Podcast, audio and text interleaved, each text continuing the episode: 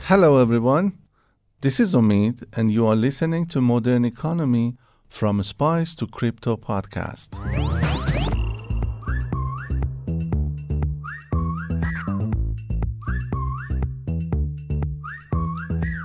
Here we talk about modern economy from the time of spice trade to the emergence of cryptocurrencies. This podcast is a professional business management postdoctoral dissertation designed with educational purposes. We will talk about business, technology, money, and finance.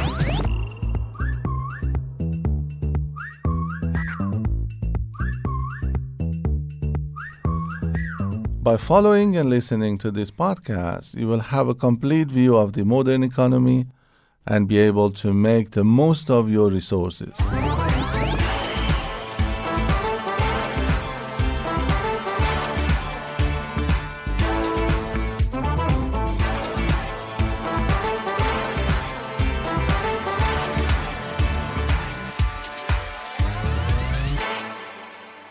Episode 6, Middle Age, Part 1. In the previous episode, I talked about the different types of governments.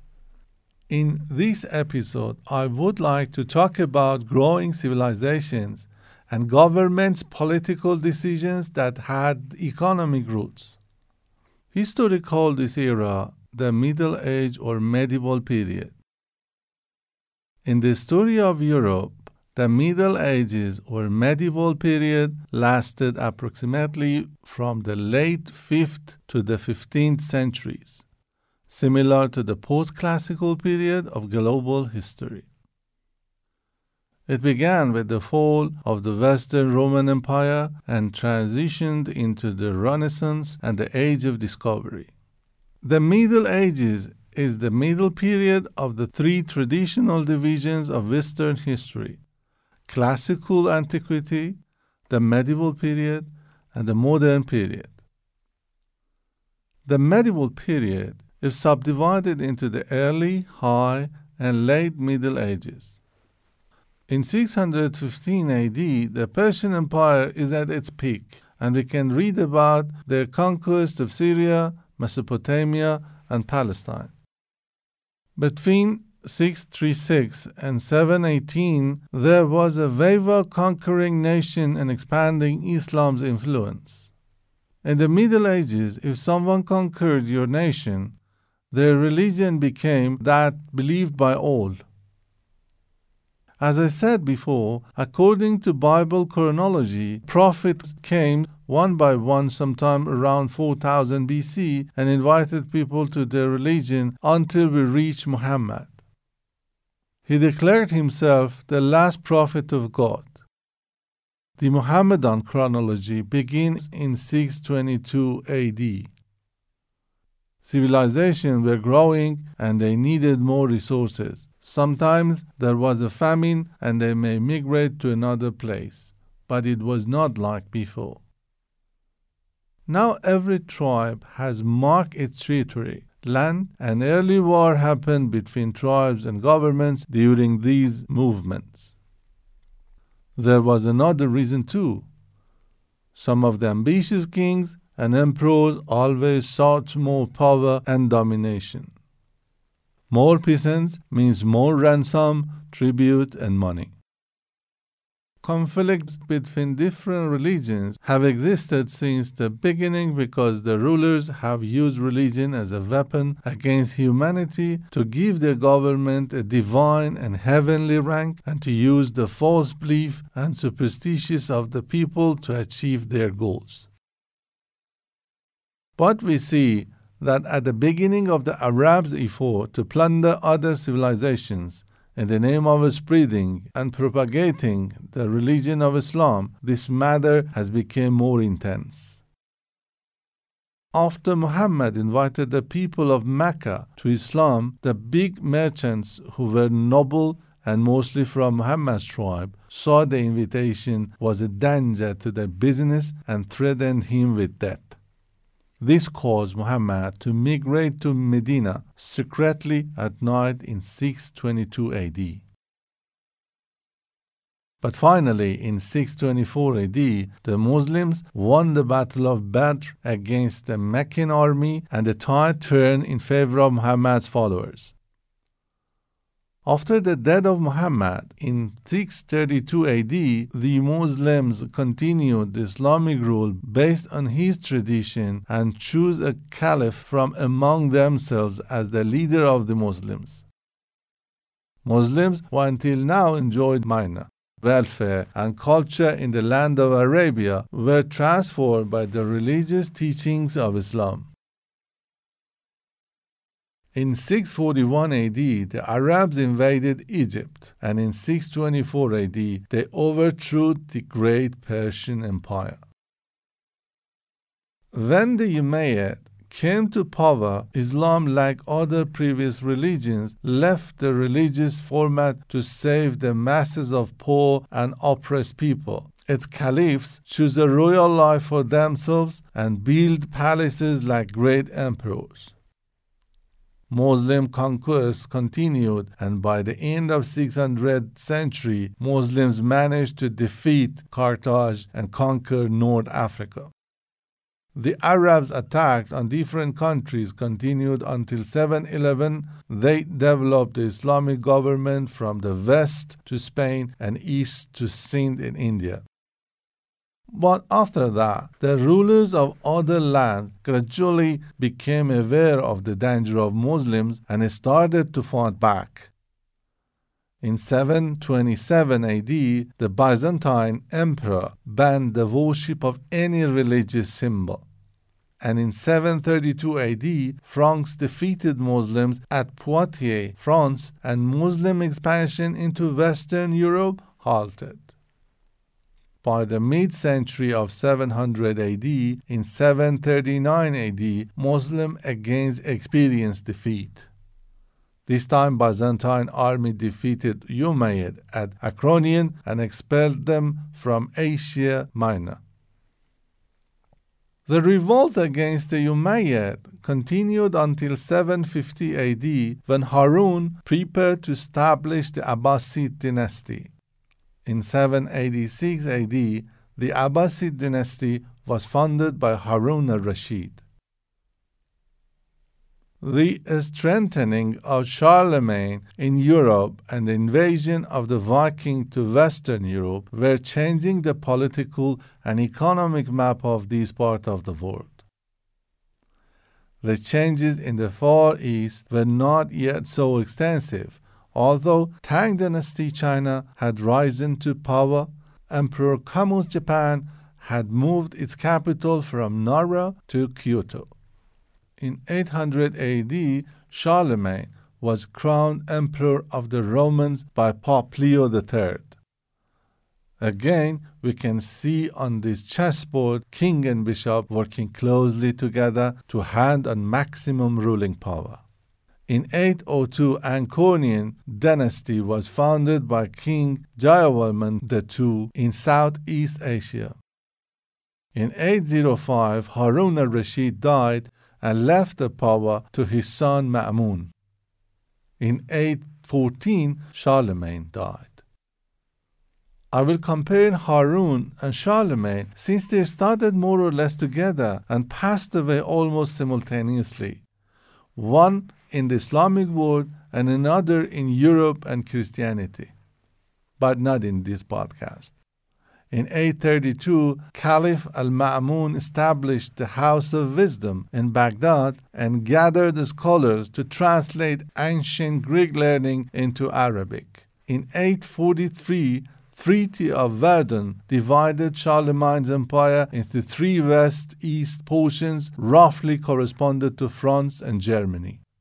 In 815 AD, Arab navigators perfected the astrolabe. Astrolabe is used to help determine the ship's latitude from height of the pole star or the sun. At night, the pole star was sighted directly through tiny pinhole in the two vanes mounted on the pivoting alidade or rule. My vows in the Modernomy podcast are all meant to create a picture of world history in your mind and to take a journey into the past together. After that, let's step into today's modern world and provide ourselves with the necessary knowledge to ensure a promising future.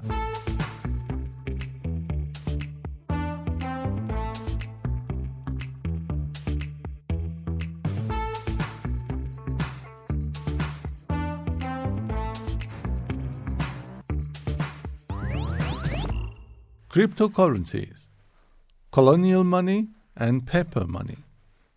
In the last episode, I spoke about different money theories. In this part, I will discuss the development of money overseas from Europe. William Paterson established the Bank of England in 1694. He said the bank had benefit of interest on all money which it creates out of nothing. Based on previous theories, it was good news for the government. They could mint as much as money they wanted. The private section also showed interest. The first privately owned fractional reserve central bank started loan money created from nothing at stake. Early American currency went through several stages of development during the colonial and post-revolutionary history of the United States. Since few coins were minted in the 13 colonies, which later became the United States, these colonies widely circulated foreign currencies like the Spanish dollar. Colonial governments at times issued paper money to facilitate economic activities.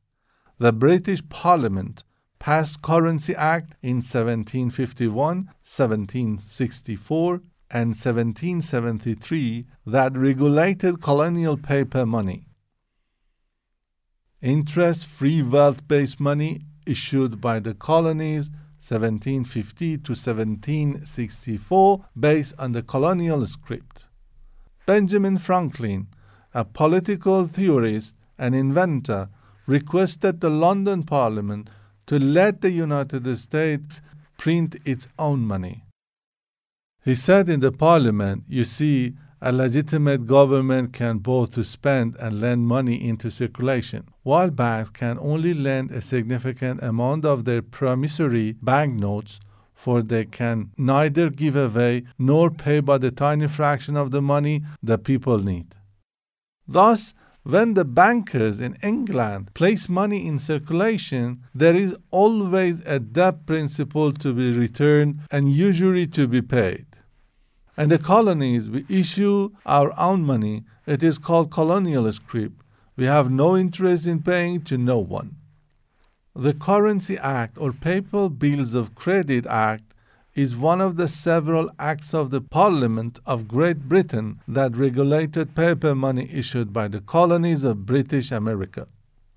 But it was not a short way. The Bank of North America collapsed in 1786 due to massive British counterfeiting and 41x increase in the money supply. The first privately owned fractional reserve bank was founded in 1781 and again collapsed in 1786.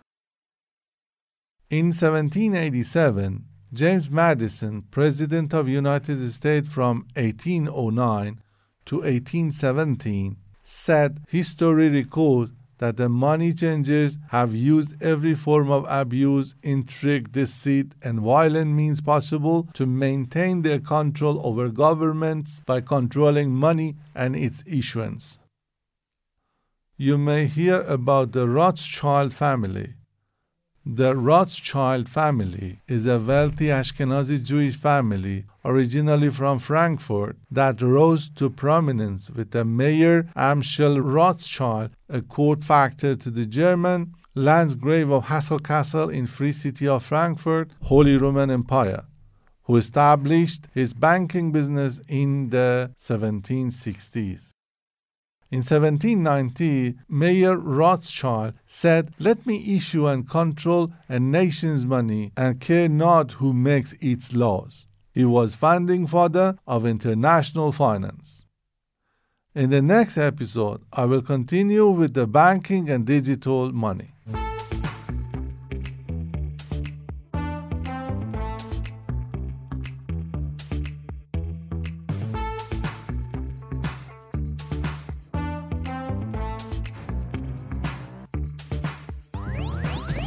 Investment opportunities.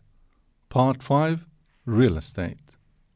Compared to other investments, real estate ranks as one of the most profitable, least risky, and most stable choices. No matter what's going on in the world, people need a place to live and somewhere to work. And that means the real estate will always be in demand, making it a perfect piece of every portfolio. When you hear the phrase real estate investing, the first thing to come to your mind may be renting properties to tenants. Or you may think of house flipping, something becoming increasingly popular. These are indeed types of real estate investing, but they are far from the only ones. Among the kinds of real estate investing to choose from are real estate mutual funds, real estate investment trusts or rights, exchange-traded funds, ETFs, crowdfunded real estate. In this podcast, you will learn about all these and more.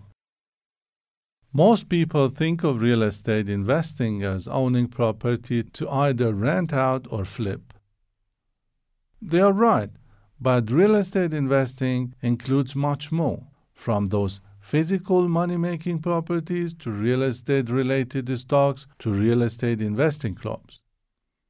For people who prefer a hands-off approach, investing in real estate mutual funds, real estate investment trusts, and crowdfunded real estate provides the opportunity to reap the rewards without the work and for much smaller investments.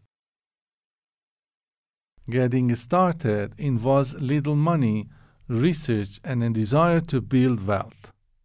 For most people, the word real estate probably conjures up houses, but real estate is much more than that. There are dozens of real estate types and even more options when you turn to real estate investing. Unlike personal property, anyone can't move the real property, so its value is tied to geography. According to the Washington Post, 80% of Americans live on just 3% of total available land in the United States. Residential real estate. Most people are familiar with residential real estate. It's where we all live. Underneath the residential umbrella, real estate is split into existing homes, also called resale homes, and new construction or never lived in before. While single-family homes are the most common property in this category, they are still just one option out of many. Other types of residential real estate include condominium, privately owned unit, within a regular structure that are collectively owned, cooperatives, where individuals own shares of the building and the right to live in their units, townhomes, attached homes that may have condominiums-style common areas, multifamily homes, which can hold anywhere from 1 to 4 individual units.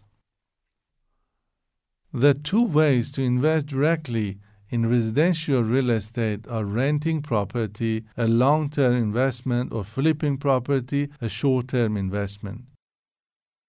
You can also invest in these properties indirectly through real estate investment trusts and crowdfunded residential rental properties.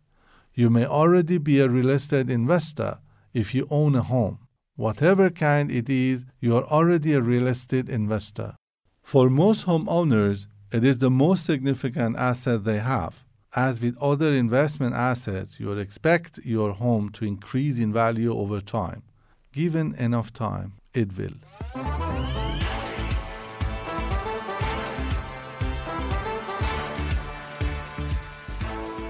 Thank you for listening. If you enjoyed this podcast and you would like to help support the podcast, please share it with others. Post about it on social media with hashtag Modernomy and leave a rating and review.